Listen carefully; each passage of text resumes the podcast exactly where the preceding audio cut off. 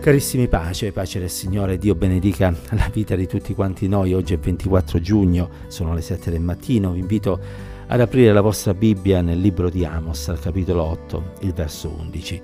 Eh, il Signore parla per bocca del profeta e dichiara: Ecco vengono i giorni in cui io manderò la fame nel paese, ma non fame di pane o sete di acqua, ma la fame e la sete di ascoltare la parola del Signore. Proviamo un attimino a contestualizzare le parole che abbiamo ora letto.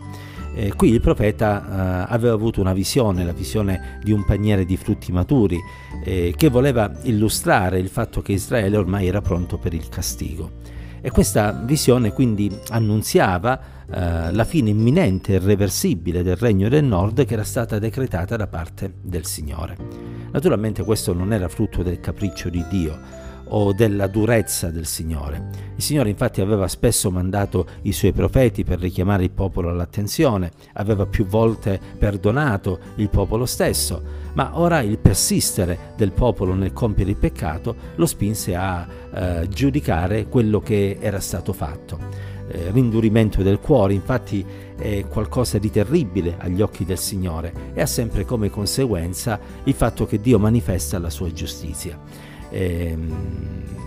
vedete come la piaga che il Signore eh, dice di voler mandare sul popolo è qualcosa di mh, mm, quasi senza senso per coloro che non sono interessati alle realtà spirituali, e cioè il fatto che ci sarebbe stato fame e sete della parola del Signore ma perché invece veramente ama Dio e desidera ascoltare parole di vita eterna e ha a cuore le cose che sono inerenti, eh, la verità, la giustizia e la santità, non c'è privazione più grave proprio dell'essere eh, privati eh, del nutrimento spirituale. E al popolo di Israele questo sarebbe toccato. Ora, perché Dio agì in questo modo? Perché era necessario che Israele imparasse ad apprezzare la parola che gli veniva rivolta. In passato, infatti, Dio aveva parlato, ma era stato qualcosa di disprezzato, di inascoltato, di rigettato. Eh, e questo naturalmente era un'offesa verso il Signore stesso. Ora, delle volte noi riusciamo ad apprezzare il valore e l'importanza delle cose solo quando queste vengono a mancare. Provate a pensare quante volte dinanzi a un piatto, o proprio perché siamo sazi, eh, siamo lì a um, disquisire su quanto oh, sia buono, su quanto oh, sia nutriente eh, e come delle volte arriviamo anche a mangiare controvoglio, forse a mettere da parte quel piatto proprio perché siamo sazi e quindi non diamo valore a quel cibo che ci è posto davanti.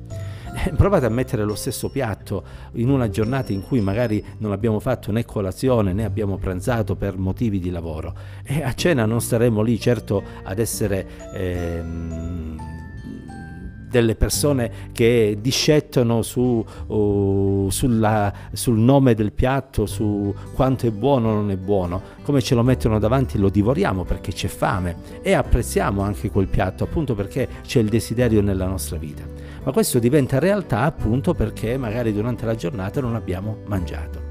Ora, Dio vuole che noi diamo il giusto valore alla sua parola e delle volte il Signore permette dei tempi, come avvenne per Israele, in cui noi questa parola non la riceviamo, affinché quando Egli tornerà a parlare nella nostra vita, noi siamo pronti ad ascoltarla, a praticarla e a non essere superficiali verso di essa.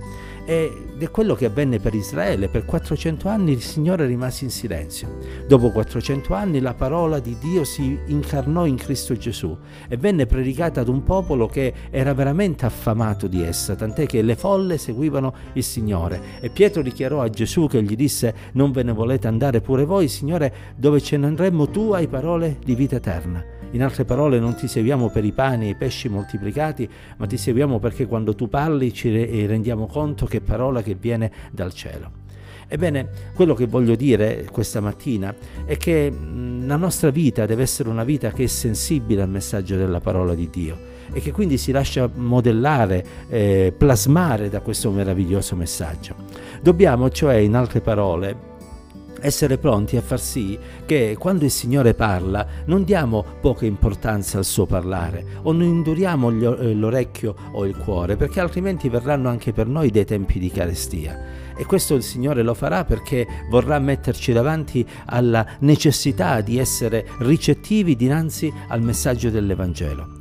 Allora, eh, amico caro, fratello caro, sorella cara, eh, che magari in questi tempi stai eh, sentendo il Signore continuamente parlare al tuo cuore eh, perché ti vuole forse correggere o ti vuole richiamare all'attenzione riguardo a qualche parola, a qualche atteggiamento, a qualche comportamento che non è a Lui gradito perché la parola di Dio lo definisce peccato, eh, non, più, non indurire più il tuo cuore, ma permetti questa mattina alla parola del Signore di poter trovare spazio nella tua vita.